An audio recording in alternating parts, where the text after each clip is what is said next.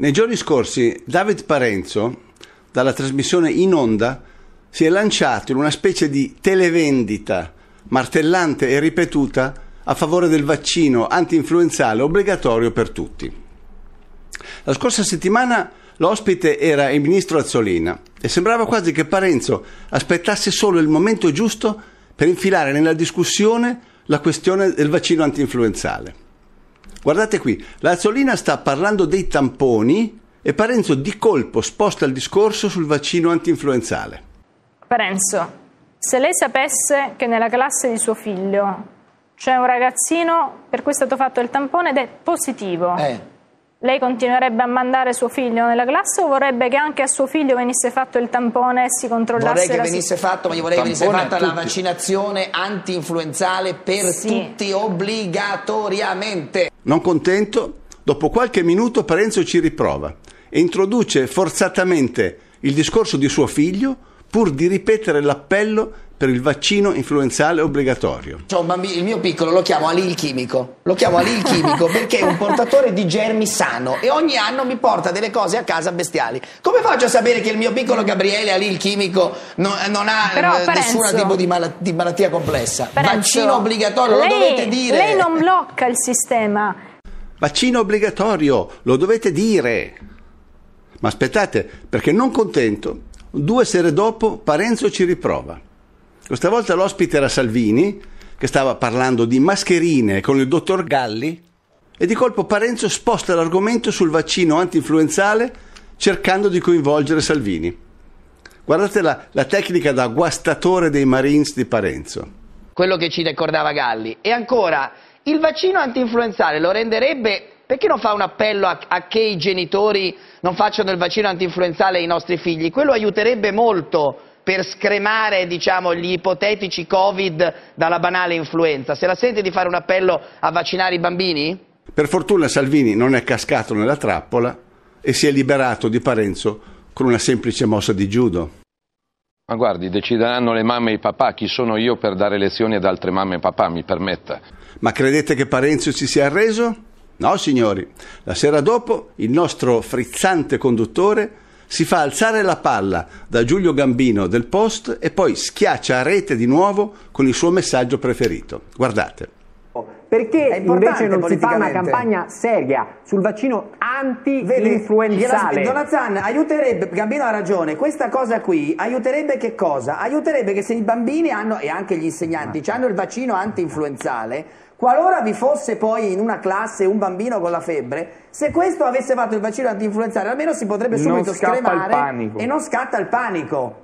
Ma perché mai, Parenzo, si potrebbe subito scremare e non scatta il panico? Quale sarebbe il ragionamento logico che sta dietro a questa tua affermazione? Non c'è. È tutta propaganda. È una scemenza. Non c'è la minima base scientifica in quello che dici. E adesso ti spiego il perché. Primo, il tuo ragionamento potrebbe teoricamente reggere se il vaccino influenzale funzionasse molto bene, con un'efficacia vicina al 100%. Allora sì, se il bambino ha fatto il vaccino contro l'influenza e di colpo gli viene la febbre, tu sai già in partenza che non può avere l'influenza e quindi ha qualcos'altro. Peccato invece che il vaccino antinfluenzale sia il vaccino più inefficace che si conosca al mondo. Lo sanno tutti, Parenzo. Lo ammette persino Burioni. Ascolta. Quest'anno però i vaccini contro l'influenza dimostrano di funzionare poco a poco. Come mai? perché purtroppo il vaccino contro l'influenza non è tra i vaccini più efficaci che abbiamo. E non è efficace per un motivo molto semplice.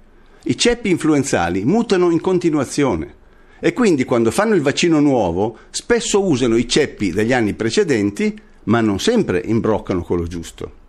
Statisticamente, un vaccino antinfluenzale funziona in meno del 50% dei casi.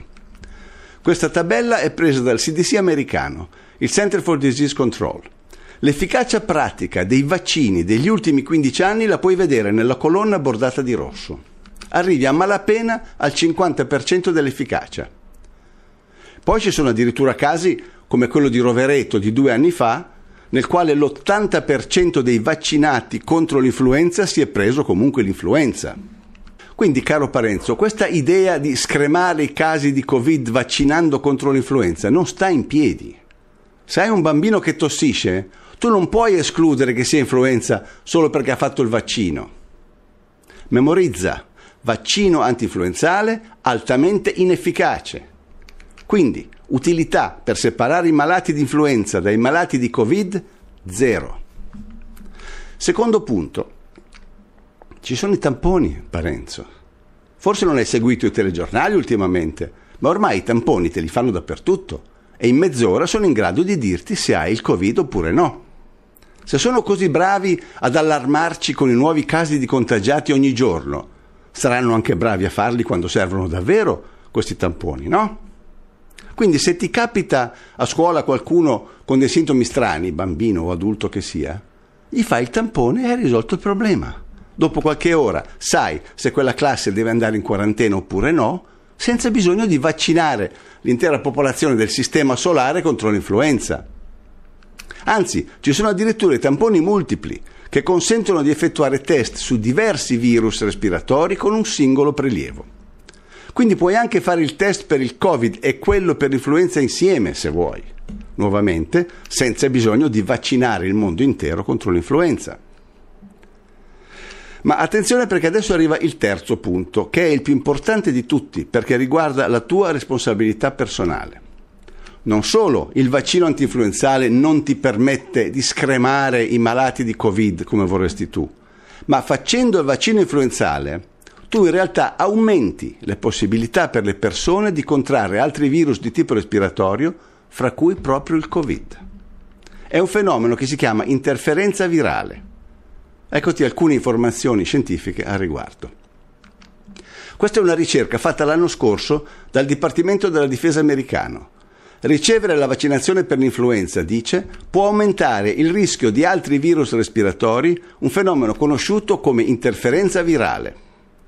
Nello specifico, la ricerca conclude che facendo il vaccino contro l'influenza, il rischio di contrarre il coronavirus aumenta addirittura del 36%. L'indice che vedete di 1,36 significa una percentuale del 36% in più di rischio. Questa è addirittura del 2012, quindi già nel 2012 si conosceva il fenomeno dell'interferenza virale. Abbiamo esaminato 115 bambini, dice la ricerca, divisi casualmente fra chi ha fatto il vaccino trivalente per l'influenza e chi ha avuto il placebo. Nel corso di nove mesi, quelli che hanno ricevuto il vaccino per l'influenza avevano un rischio maggiore di infezioni non da influenza virologicamente confermate. Pur essendo protetti dall'influenza, quelli che hanno ricevuto il vaccino possono non avere un'immunità temporanea aspecifica che protegga da altri virus respiratori, come ad esempio il coronavirus nella situazione attuale. Questa ricerca invece è del 2018. Si intitola La valutazione di malattie respiratorie acute, ARI, temporalmente correlate in seguito a vaccinazione da influenza. La conclusione dice, fra i bambini c'è stato un aumento del rischio di malattie respiratorie acute causate da patogeni diversi dall'influenza nel periodo post-vaccinale rispetto ai bambini non vaccinati nello stesso periodo. Questa ricerca è in fase di preprint, cioè è ancora in attesa di peer review, è appena stata pubblicata il 16 giugno di quest'anno e riguarda gli anziani in particolare. Abbiamo trovato una correlazione statisticamente significativa fra la copertura vaccinale contro l'influenza e i casi riportati di Covid-19. La nostra analisi indica che aver ricevuto vaccinazioni per l'influenza nel passato può comportare un rischio addizionale per gli anziani in termini di maggiore suscettibilità ad un'infezione di SARS-CoV-2 e una maggiore possibilità di esito letale in caso di infezione. Quindi maggiore rischio di contrarre il Covid se hai fatto l'antinfluenzale e maggiore rischio di morire per gli anziani in caso di infezione. La stessa cosa l'aveva detta anche il governo inglese, proprio nel mezzo dell'epidemia, ai primi di aprile. In questa clip un rappresentante del sistema sanitario inglese spiega chiaramente che quelli che ricevono il vaccino per l'influenza dovrebbero stare a casa perché ovviamente sono i soggetti più a rischio.